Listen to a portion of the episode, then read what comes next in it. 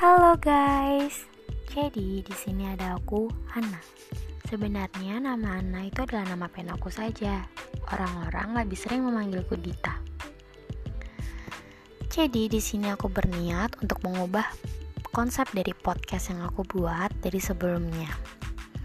Podcast selanjutnya akan selalu menceritakan kepada kalian tentang tentang cerita yang memang menurut aku menarik untuk kalian dengarkan. Semoga kalian suka ya. Terima kasih sudah mendengarkan.